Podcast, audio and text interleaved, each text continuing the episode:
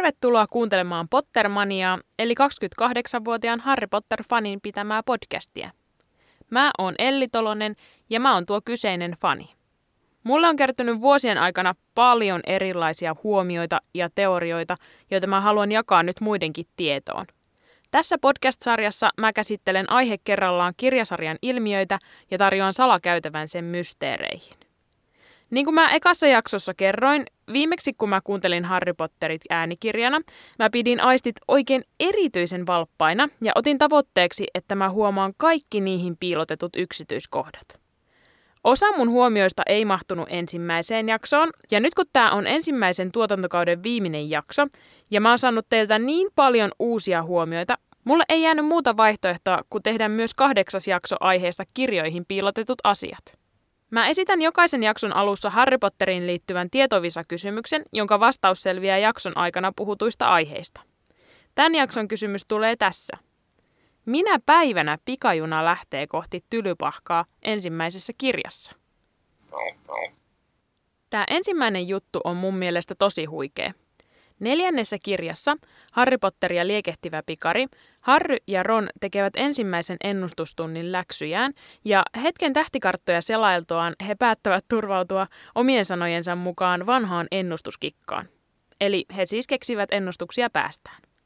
Koska ennustuksen opettaja, professori Punurmio, on tunnettu siitä, että hän tykkää ennustaa Harrin kuolemaa, he päättävät tehdä ennustuksista mahdollisimman kurjia itselleen. Tuossa kohtauksessa mainitaan Harrylle kolme ennustusta. Yksi. Hän on vaarassa saada palovammoja. Kaksi. Hän saa puukon selkäänsä joltakulta, jota luuli ystäväkseen. Ja kolme. Hän jää alakynteen tappelussa. Oletteko ikinä huomannut, että nämä kaikki jututhan on sellaisia, jotka viittaa kolmivelhoturnajaisiin ja lopulta toteutuu? Turnajaisten ensimmäisessä koetuksessa Harri kohtaa lohikäärmeen ja on todella vaarassa saada palovammoja. Toisen ennustuksen mukainen puukko selkään ystävältä tarkoittaa tietenkin villisilmä vauhkomieleksi naamioitunutta kuolonsyöjää Partikyyry junioria, johon Harry luottaa ja joka auttaa häntä koitoksissa vaan saadakseen hänet Voldemortin ansaan. Ja sitten viimeisenä on tuo kolmannen ennustuksen alakynnessä olo, joka tuntuu olevan koko kirjan kantava teema – Harry on turnajaisten nuorin ja osaamattomin kilpailija. Kaikki kannustavat enemmän Cedriciä kuin Harryä, ja hän ei millään keksi itse turnajaisiin liittyviä vihjeitä, ja lopuksi hän vielä kohtaa Voldemortin ja on todellakin alakynnessä, kun hänet pakotetaan kaksin taistelemaan hautausmaalla. Tämä ei tietenkään ole mikään iso juttu, mutta J.K. Rowlingin metkut tietäen ei tämä voi olla sattumaakaan. Toinen juttu on ehkä ennemminkin mun omaa huomiointia ja ajatusten purkua, mutta mä haluan mainita tämän silti. Kun ensimmäisen kirjan alussa Harry on viettänyt hauskan päivän viistokujalla, hän saa Hagridilta matkalipun, jossa mainitaan Tylypahkan pikajunan lähtevän ensimmäinen syyskuuta laiturilta 9 ja 3 neljännestä. Tuon päivän jälkeen hän joutuu kuitenkin palaamaan likusteritielle, eikä Hagrid tapojensa mukaan muista kertoa Harrylle, että miten sinne laiturille oikein päästään. Tässä vaiheessa on hyvä muistaa, että Harry ei todennäköisesti ole pienen ikänsä aikana päässyt paljon matkustelemaan junalla, joten hän ei tiedä tuon laiturin numeron olevan mitenkään tavallisuudesta poikkeava. Kun Harry pyytää Vernonilta ja Petunialta kyytiä King's Crossin asemalle, he molemmat ihmettelevät laiturin numeroa ja ovat sitä mieltä, ettei sellaista ole olemassakaan. Vernon menee vielä niin pitkälle, että hän oikein saattaa Harrin laitureiden 9 ja 10 luokse ja toteaa, että ei Harrin laituria ole tajettu vielä rakentaa ja lähtee sitten häijysti hymyilleen pois. Kun Harry katsoo pois huristavan auton suuntaan, niin hän näkee kaikkien kolmen Dursleyn nauravan – Tämä on jo tällaisenaan todella, todella inhottavaa käytöstä koko perheeltä, mutta vielä inhottavammaksi se menee, kun muistetaan, että Petuniahan on itse myös käynyt laiturilla 9 ja 3 neljännestä. Se selviää viimeisessä kirjassa, kun lopputaistelun aikana Harri katsoo ajatuseulasta Kalkaroksen muistoihin ja näkee siellä, kuinka Lilyn koko perhe on ollut saattamassa häntä ensimmäiselle junamatkalle Tylypahkaan. Tuolloin Petunia on paikalla ja ajautuu riitaan Lilin kanssa, koska myös hän olisi halunnut päästä taikakouluun. Petunia siis tiesi, miten laiturille pääsee, mutta hän ei vaan halunnut kertoa sitä Harrille. Jos Petunia tuntui jo ennen tämän tajuamista huonolta tädiltä, niin kyllä hänen pisteet meni mun silmissä jo miinuksen puolelle. Yksi yksityiskohta, johon mä oon monesti törmännyt fanien välisissä keskusteluissa, on Sibyllä Punurmion lausuma huonon onnen enne. Kolmannessa kirjassa Harry Potter ja Atskabanin vanki, hän saapuu suureen saliin, kun muut tylypahkassa joulua viettävät oppilaat ja opettajat ovat siellä yhdessä pöydässä nauttimassa jouluateriaa. Dumbledore nousee seisomaan ja pyytää häntä liittyä seuraan. Ja taikoo siinä samalla hänelle tuolin McCarmivan ja Kalkaroksen väliin. Mutta Punurmia vastaa siihen näin. Minä en uskalla, rehtori. Jos istun pöytään, meitä on 13. Sen selkeämpää huonon onnen ennettä ei olekaan. Ei pidä unohtaa, että kun 13 ruokailee yhdessä, ensimmäisenä pöydästä poistuva kuolee ensimmäisenä.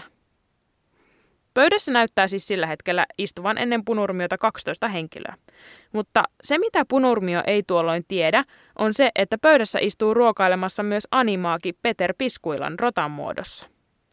Kun Dumbledore siis nousee seisomaan, pöydässä on jo ruokailemassa 13 henkilöä, ja hän on ensimmäinen, joka siitä nousee. Sattumaa tai ei, niin fakta on se, että siitä porukasta Dumbledore on se, joka kuolee seuraavana. Tämä sama enne toteutuu kahdessa muussakin kohtauksessa. Viidennen kirjan alussa, sinä iltana kun Harry saapuu Kalmanhan aukiolle, 13 hengen seurue ruokailee yhdessä. Pöydän ääressä ovat Harry, Ron, Hermione, Fred, George, Ginny, Bill, Molly, Arthur, Sirius, Lupin, Tonks ja Mundungus. Ruokailun päätteeksi Sirius kummastelee, miksei Harry ole kysynyt mitään Voldemortista. Silloin hän joutuu rouva Weasleyn kanssa suukopuun siitä, että onko Harrylla oikeus tietää, mitä kilta puuhaa. Tuon erimielisyyden seurauksena Sirius kiivastuu ja nousee ylös pöydästä. Kirjan lopussa Sirius kuolee, ollen näin taas tuon porukan ensimmäinen. No, sitten on vielä tämä viimeisen kirjan tapaus, josta on fanien kesken puhuttu. Sinä iltana, kun Feeniksin kilta siirtää Harryn viimeisen kerran pois likusteritieltä, porukkaa saapuu pareittain kotikoloon. Kun Kingsley Kahlesalpa on lähtenyt ja kaikki elonjääneet on saapuneet paikalle, he kokoontuvat sisälle nostamaan maljaa hetki sitten kuolleelle villisilmä vauhkomielelle. Tuolloin kyseessä ei ole yhteinen ruokailu, mutta he kuitenkin nauttii juomaa ja heitä on yhteensä 13. Sillä kertaa Lupin nousee ensimmäisenä ylös ja pyytää Billin hänen mukaansa etsimään villisilmän ruumista ennen kuin kuolonsyöjät ehtii sen kimppuun. Mä en ole oikein vakuuttunut siitä, että tämä kolmas kerta kuuluu tuohon punurmion kertomaan huonon onnen enteen piiriin, mutta fakta on se, että kolme heistä kuolee samana päivänä Tylypahkan viimeisessä taistelussa ja yksi heistä on Lupin. Mä törmäsin ihan vasta johonkin Instagram-videoon, jossa mainittiin yksi seikka, joka ainakin mulla oli jäänyt huomaamatta. Toisessa kirjassa on kohtaus, jossa Ginny lähettää Harrylle ihastuksissaan ystävänpäivän runon. Runon viimeisessä rivissä sanotaan, että hälle pimeyden lordikin tappion koki. Mä haluaisin huomauttaa, että kautta kirjasarjan yleensä vaan kuolonsyöjät käyttää Voldemortista nimetystä pimeyden lordi. Kirjan lopussa saadaan selville, että Ginny on koko vuoden vuodattanut ajatuksiaan ja ihastustaan Harryin Valedron päiväkirjalle, eli 16-vuotiaalle Voldemortille. Nyt herääkin kysymys, että onko asianlaita tosiaan niin, että Ginny keksi tuon runon yhdessä Tom Valedron kanssa? Kyllä se nyt vähän siltä näyttäisi, ja jos ei, niin ainakin se on huvittava ajatus. Kolmannessa kirjassa, kun kutka on kadonnut, Ron syyttää Hermionea siitä, ettei hän välitä muiden lemmikeistä. Mulla sattui yksi pikkujuttu ekasta kirjasta silmään, joka vähän viittaisi siihen, että ei se Ron itsekään mikään puhdas pulmunen ole tällä saralla. Ihan kirjan lopussa, kun Harry, Ron ja Hermione ovat lähdössä pelastamaan viisasteen kiveä, Neville on rupikonnansa Trevorin kanssa oleskeluhuoneessa ja yrittää estää heitä rikkomasta koulun sääntöjä. Lopulta Hermione päätyy kangistamaan Nevillen ja he jättävät hänet makaamaan lattialle, kun Trevor pomppii karkuun. No, siinähän on nyt kaikenlaista hässäkkää sen jälkeen. On pirun nuoraa, isoa sakkilautaa, monenlaista kuolemanvaaraa. Sen jälkeen on tietysti juhlahumua, mutta Trevor on yhä vaan kateissa, eikä kukaan tunnu muistavan sitä. No, lopulta se onneksi löydetään lukuvuoden viimeisenä päivänä vessasta. Mua jotenkin eläinrakkaana ihmisenä aina surettaa tää, kun mä mietin omalle kohdalle, niin olisi ihan hirveetä, jos mun lemmikki joutuisi toisten takia tolleen hukkaan, eikä sitä löytyisi pitkää aikaa. Tylyahon sotkunen sianpääpubi mainitaan ensimmäisen kerran jo heti ensimmäisessä kirjassa, kun Hagrid voittaa uhkapelissä sieltä tapaamaltaan muukalaiselta lohikäärmeen munan. Kun Harry, Ron ja Hermione viidennessä kirjassa astuvat sijanpäähän ensimmäistä kertaa, Harry huomaa heti, että baarimikossa on hänelle jotain tuttua. Myös Dumbledore mainitsee parinkin otteeseen olevansa hyvissä väleissä sijanpään baarimikon kanssa ja pistäytyvänsä siellä silloin tällöin.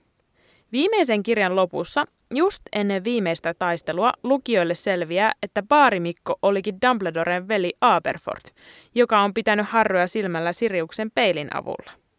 Silloin myös paljastuu, että just Aberford oli se, joka lähetti Dopiin heidän avukseen Malfoin kartanoon. Mutta ootteko huomannut, että tuo peilin ostotilanne näytetään meille aiemmassa kirjassa?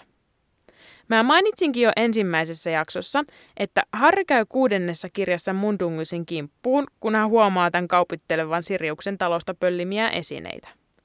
Ennen sitä hän kuitenkin näkee, kuinka siänpään baarimikko ja Mundungus seisovat Tylyahon kadun varressa ja vaihtavat asioita. Tuolloin peili siis päätyy Aberfortin haltuun, ja Dumbledore ehtii ennen kuolemaansa kertoa hänelle, mikä se on. Nyt kun miettii, niin onpa erittäin onnekas asia, että se päätyi just hänen haltuun, eikä esimerkiksi kenenkään kuolonsyöjän. Viidennessä kirjassa Harry, Ron ja Hermione järkyttyvät lukiessaan taikaministeriön salaisuuksien osaston työntekijän Broderick Ennuksen menehtyneen pyhässä mungossa samana päivänä, kun he olivat itse vierailleet siellä. Tämä Ennuksen tapaus on myös viidennen kirjan yksi sivujuoni, johon ei välttämättä hoksaa kiinnittää huomiota. Ensimmäisen kerran Harry tapaa Ennuksen, kun hän on taikaministeriössä matkalla kurinpidolliseen kuulusteluun herra Viislin kanssa. He saavat kuulla viime hetkellä, että kuulustelun paikka ja aika on muutettu, ja he kiirehtivät kohti vanhoja oikeussaleja. He ovat juuri hississä, kun Ennus astuu hissiin ja yrittää siinä samalla alkaa juttu sille. Mutta aika pian tämä kohtaus onkin jo vaihtunut oikeussaliin, eikä tota asiaa sen kummemmin mietitä. No, syyslukukausi alkaa ja lehdissä kirjoitetaan Ennuksen vahingoittuneen töissään ja joutuneen pyhään mungoon. Kun Harry ja Weasleyt ovat ensimmäistä kertaa vierailemassa Weasleyn isän luona pyhässä mungossa, he seisovat jonossa ikivanhan kumaran velhon takana, joka kertoo aulanoidalle tulleensa tapaamaan ennusta. Toisella pyhänmungon vierailukerralla Harry, Ron ja Hermione törmäävät vanhaan pimeyden voimilta suojautumisen opettajansa Gilderoy Lockharttiin, joka on pitkäaikaispotilaiden osastolla. Väärinkäsityksen myötä he päätyvät sinne osaston sisälle asti ja näkevät siellä Lockhartin huonetoverin ennuksen. Hoitaja kertoo heille innoissaan ennuksen osoittaneen parantamisen merkkejä ja antaa hänelle siinä heidän silmiensä edessä joululahjaksi lähetetyn ruukkukasvin ja seinäkalenterin. Myöhemmin selviää, että Ennus oli kuolonsyöjien toimesta komennutettu varastamaan Harryä ja Voldemorttia koskevan ennustuksen. Mutta koska sen voi noutaa vain sitä koskeva henkilö, ei Ennus onnistunut siinä, vaan vahingoittui suojatajan vuoksi. Ja just se ruukkukasvi, jonka hän sai joululahjaksi, oli se, mikä hänet lopulta tappoi. Vaikka Ennuksen matka näissä kirjoissa olikin mielenkiintoinen, niin se ei kyllä missään nimessä ollut pitkä eikä miellyttävä. Otetaanpa sitten vielä viimeisenä yksi kevyt huumorijuttu. Kuten tiedetään, ensimmäisessä kirjassa oli selkeänä pahiksena professori Orave, jonka turbaanin sisällä lymyilikin Lordi Voldemort. Jos Orave joutui kokemaan kovia, niin kyllä joutui Voldemortkin. Kirjassa on nimittäin kohtaus, jossa Fred ja George innostuvat lumileikeissä ja heittelevät Oraven turbaaniin lumipalloja. Jos Voldemort tosiaan asettu Oraven ruumiiseen kurpitsejuhlan jälkeen, niin sehän tarkoittaa sitä, että hän oli turbaanin sisällä, kun Orava joutui tuon jekkuilun kohteeksi. On kyllä oikeasti mieltä ylentävä ajatus, että Voldemort on joutunut vaan olemaan hiljaa ja kestämään kaikki jäiset lumipalloiskut naamaa. Näihin tunnelmiin onkin hyvä lopettaa tämä ensimmäinen tuotantokausi. Jos teille tulee mieleen jotain uusia sivujuonia, joita mä en ole vielä hoksannut, niin laittakaa mulle niitä vaikka Instagramista. Tämä podi löytyy sieltä nimimerkillä Pottermania Podcast. Muistakaa myös ottaa se seurantaa. Mun tavoitteena olisi nyt kesän aikana tehdä syksyksi toinen tuotantokausi, joten jos teillä on jotain toiveita siitä, mitä aihetta te haluaisitte, että siinä käsitellään, niin nyt ehtii laittaa mulle vielä ehdotuksia. Ei muuta kuin tajanomasta kesää kaikille.